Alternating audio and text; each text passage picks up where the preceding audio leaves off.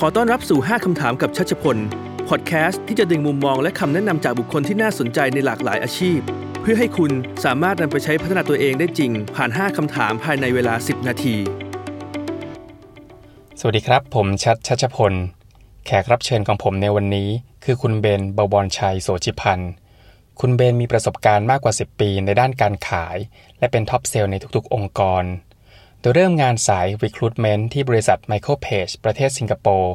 ซึ่งเป็นหนึ่งในบริษัท Recruitment ชั้นนำระดับโลก ก่อนจะมาเป็นผู้บริหารบริษัทข้ามชาติ ที่จัดหาคนสำหรับผู้บริหารในองค์กรต่างๆ คุณเบนพบเจอผู้คนในวงการทำงานมากมาย ในหลากหลายสายงานและอุตสาหกรรม เพื่อช่วยบริษัทในการหาคนที่ใช่ และคนที่ใช่และเก่งๆ อีกหลาย ๆ คนก็ได้งานที่ตนใฝ่หาจากคุณเบนเช่นกัน มากไปกว่านั้น คุณเบนเพิ่งเปิดช่องความรู้ทาง YouTube ที่จะให้ความรู้เคล็ดลับการหางาน เปลี่ยนงาน โปรโมทงาน และข้อมูลต่างๆ เกี่ยวกับแวดวงการทำงาน คุณสามารถติดตามคุณเบนได้ทั้งทาง YouTube Channel นะครับ แล้วก็ทาง Facebook Page Hunter B Career Coach โค้ชมนุษย์เงินเดือนและหางาน ผมรู้จักคุณเบนผ่าน LinkedIn และคิดว่าคอนเทนต์ที่คุณเบนทำเพื่อแชร์ความรู้มีความน่าสนใจ และได้นัดคุยทำความรู้จักเพิ่มเติม และนี่คือ 5คำถามที่ผมถามคุณเบนครับ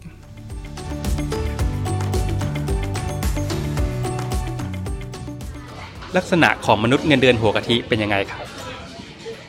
โอเค ลักษณะมนมนุษย์กันเดินหัวกะทินะครับ จริง ๆ ต้องบอกอย่างนี้นะ ในในใน business นะ ทุกๆคนอะ ต้องยอมรับแล้วทุกคนทำงานในบริษัทกันเนาะมากกว่า 80%ด้วยตามที่ไม่ได้เป็นเจ้าของธุรกิจส่วนตัวนะครับดังนั้นมนุษย์เงินเดือนหัวกะทิเนี่ยหลายๆคนก็อาจจะมองว่าให้เป็นมนุษย์เงินเดือนที่เก่งนะที่อยู่ระดับ top ของบริษัทนะครับ แต่สำหรับพี่นะในฐานะ Head Hunter นะพี่เบนนะครับก็คือพี่มองว่ามนุษย์เงินเดือนหัวกะทิเนี่ย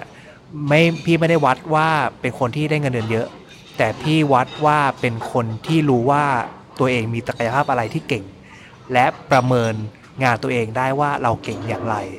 นั่นแหละคือคนที่เป็นมนุษย์เงินเดือนหัวกะทิต่างหากดังนั้นการที่เราเป็นคนเก่งแล้วเราประเมินผลงานตัวเองว่าเรามีมูลค่าอย่างไรด้วยหลักฐานอะไรบ้าง มันจะมาด้วยเงินเดือนทีหลังดังนั้นคนกลุ่มนี้แหละคือคนที่เก่งดังนั้นเมื่อคุณเป็นคนที่เก่ง ขอให้คุณเป็นคนในกลุ่มนี้แต่ถ้าคุณเป็นคนกลุ่มนี้ปุ๊บเนี่ยเรื่องเงินผลตอบแทนเบนฟิตมันจะมาเองนะครับดังนั้นนี่คือคำตอบของพี่นะ ว่ามนุษย์เงินเดือนหัวกะทิคืออย่างไร แล้ววิธีการเตรียมตัวเพื่อเป็น มนุษย์เงินเดือนหรือพนักงานหัวกะทิในบริษัทเนี่ยควรทำยังไงบ้างครับอ่าวิธีการเตรียมตัวนะครับ จริงๆอะมันต้องแบ่งตามอายุด้วยนะ ว่าแต่ละคนอะอายุช่วงเท่าไหร่อันนั้นถ้าสำหรับนักศึกษาจบใหม่นะ ที่ยังไม่เคยทำงานเลย แล้วก็ได้โอกาสไปเข้าทำงานบริษัทต่างๆนะไม่ว่าเป็นบริษัทไซส์ใหญ่ไซส์กลางไซส์เล็ก หรือไซส์สตาร์ทอัพนะครับสิ่งที่น้องๆจะต้องเตรียมตัวก็คือ น้องไปทำงานตำแหน่งอะไร น้องดูว่า เนื้องานที่น้องทำเนื้องานหลักคืออะไร ถ้าคนทำการตลาด เราก็ต้องดูว่าการตลาดเราทำอะไรบ้าง ถ้าคนทำฝ่ายขายเราก็ต้องขายอะไรบ้าง product อะไรบ้าง หรือถ้าคนทำฝั่งไอทีเราทำอะไรบ้างในฝั่งไอทีเอาตรงนั้นแหละมาเรียนรู้นะ ว่าเราจะต้องเรียนรู้อะไรบ้างกำหนดระยะเวลาให้ชัดเจน นี่คือ key ว่าภายใน 6 เดือน ภายในปีหนึ่งเราจะต้องเรียนรู้อะไร และเราจะต้องเป็นที่ 1 ที่ 2 ในบริษัทให้ได้ดังนั้นถ้าคุณเป็นเลเวลนั้นได้นะ คุณรู้หมดปุ๊บ plan มาใหม่ plan มาใหม่ทีนึงว่าเราจะต้องเรียนรู้อะไรเพิ่มเข้าไปอีก ดังนั้นหลาย ๆ คนนะครับที่ทำงานในบริษัทเนี่ยทำงานตำแหน่งเดิม หน้าที่เดิม 3 ปี แต่คุณทำได้แค่ 2 อย่าง กับบางคนทำตำแหน่งเดิม แต่ขอทำงานเพิ่มหลาย ๆ อย่างนะน้องนักศึกษาจบใหม่อะแต่เขาทำได้ 5 อย่างเห็นไหมว่าความสามารถมันต่างกัน อันนี้คือสำหรับคนจบใหม่นะ ส่วนคนที่ทำงานมาแล้วระยะหนึ่งอาจจะ 5 ปีถึง10 ปีหรือ10 ปี up เนี่ย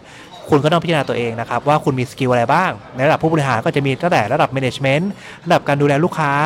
ระดับการติดต่อประสานงานต่างประเทศอะอันนี้คือสิ่งที่เราจะต้องมาดูกันว่า เราจะเป็นมนุษย์เงินเดือนหัวกะทิในมุมมองไหนบ้างในแต่ละตำแหน่งของตัวเองนั่นเองครับผมอะไรคือสิ่งที่คนเข้าใจผิดเกี่ยวกับการต่อรองเงินเดือนครับ อย่างแรกนะครับการต่อรองเงินเดือนน่ะทุกคนจะต่อรองผิดสถานการณ์กันเป็นหลักอ่าจริงๆสถานการณ์ที่ต่อรองเงินเดือนได้นะครับมีไม่กี่สถานการณ์นะ สถานการณ์ใหญ่ ๆ ก็คือเป็นสถานการณ์ที่เราได้รับประเมินงานนั่นเองนะครับ อาจจะเป็นรายปีนะ เราอาจประเมินผลงานเรานะครับ หรืออาจจะเป็นรายควอเตอร์ก็ได้นะครับสามเดือนแต่หลายๆคนเนี่ยเวลาอยากเงินเดือนขึ้นปุ๊บไปยังไงไปคุยกับหัวหน้างานไปคุยกับเอชาเออผมอยากเงินเดือนขึ้นครับ อันนี้คือวิธีการต่อรองเงินเดือนที่ที่ผิดนะครับดังนั้นสถานการณ์นะต้องดูด้วยว่าเราต่อรองเงินเดือนได้เมื่อไหร่นะครับ แล้วต่อมาเนี่ยการต่อรองเงินเดือนเนี่ยเราต้องทำการบ้าน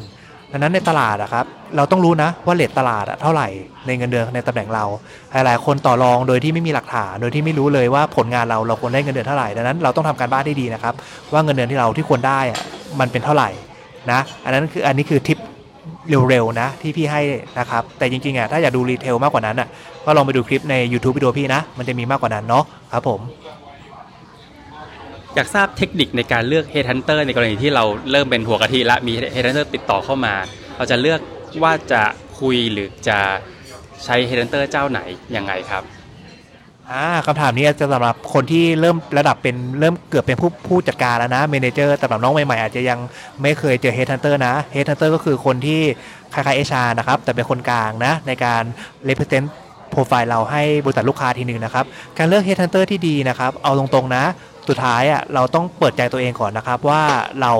เราเราจะบอกข้อมูลอะไรเขาบ้างนะครับ เราต้องเตรียม CV resume พร้อม เราต้องรู้ว่าเราเหตุผลที่เราหางานอะ reason for leaving คืออะไร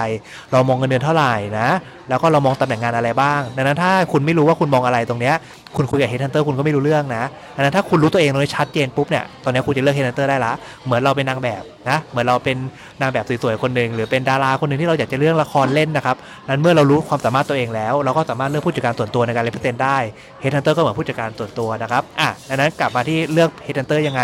เราควรเลือก headhunter ที่เราคุยแล้วเรารู้สึกว่าเราคุยแล้วเรารู้เรื่อง เราคุยแล้วรู้สึกว่าเราสบายใจในการ represent profile เรานะครับเหมือนขายบ้านขายคอนโดเหมือนกันนะเราก็อยากได้คนที่ represent profile ห้องเรานะ ขายให้ลูกค้าให้ลูกค้าลูกบ้านอีกทีหนึ่งใช่ไหมครับแล้วในเทนเตอร์การคุยอะต้องลง detail นะ เราถามเขาไปเลยว่า เอ้ย เขาจะหางานตำแหน่งที่ไหนให้เราได้บ้าง มีบริษัทอะไรอยู่ในมือ เงินเดือนที่ทำอะที่เรามองหาตรงนี้เขาเคยทำเงินเดือนระดับเลเวลนี้หรือเปล่า แล้ววิธีการทำงานของเขาอะเขาจะทำงานอย่างไรนะครับในการ represent profile เรา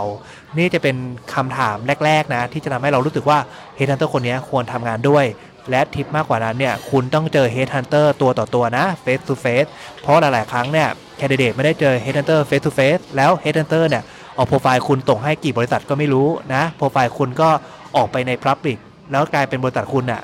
มารู้ว่าคุณสมัครงาน อันนี้คุณเสียนะครับ ดังนั้นแนะนำนะ ต้องไปเจอ headhunter face to face คุยกันให้เคลียร์ว่ามันเป็น confidential นะ บริษัทไหนที่เรามองหาบริษัทไหนที่เขาสามารถมองหาให้เราได้ และเขามีวิธีแนะนำอย่างไรให้เราโฟกัสในแคริเอร์เราต่อไปนั่นเอง อยากได้คำแนะนำสำหรับน้องๆที่เพิ่งเริ่มทำงานครับอ่าน้องๆเพิ่งเริ่มทำงานนะครับ จริง ๆ พี่ว่ามันยากนะในยุคสมัยนี้นะ เพราะว่าตอนนี้พี่ก็เป็นอีกเจนหนึ่งนะ เจนน้องเนี่ยยี่อายุ 20 ต้นๆนะ ตอนนี้ยุค AI อะไรเข้ามาแล้ว ดังนั้นระบบเทคโนโลยีดี ทุกคนอยากเป็นเจ้าของธุรกิจ อันนี้พี่ชื่นชม แล้วก็ทุกคนมีความฝันหมด แต่ตอนนี้สิ่งที่น้องๆจะต้องโฟกัสจริงๆนะ ก็คือน้องมีอะไรในมือนะครับ น้องจะต้องมีความสามารถอะไรในมือ น้องจะต้องมีความรู้อะไรในมือนะ อันนี้คือสิ่งที่เราจะต้องโฟกัสอันแรก ดังนั้นหลาย ๆ คนเนี่ยมาทำงานเป็นมนุษย์เงินเดือนนะครับ ทุกคนน่ะจบมาอยากได้บริษัทดีๆทำงาน สิ่งที่น้องจะต้องโฟกัสให้มากที่สุดนะ ก็คือความรู้ที่น้องจะได้ตำแหน่งงานที่น้องจะทำต่างหาก ไม่ใช่เงินเดือนที่สูง หรือตำแหน่งงานที่ดูสบาย หลาย ๆ คนนะครับ ไปทำงานในโรงงานนะ จบเอนจิเนียร์ไปทำงานเป็นฝ่ายการตลาด แล้วไปทำในโรงงานอีกฝั่งหนึ่งด้วย แต่เขาได้ความรู้เยอะมากนะครับ กับการที่เขาไปต่อยอดได้นะดังนั้นใน 3 ปีแรกที่เขาเรียนรู้เนี่ยมัน เทียบเท่ากับ 10 ปีที่เขาทำงานได้ด้วยซ้ำดังนั้นเงินน่ะเขาทำเมื่อไหร่ก็ได้ แต่หลายๆคนเลือกคอมฟอร์ตโซนนะทำงานบริษัทที่ที่ตำแหน่งอาจจะดูสบายนะ แต่ความรู้ไม่ได้เพิ่มอะไรเลยดังนั้น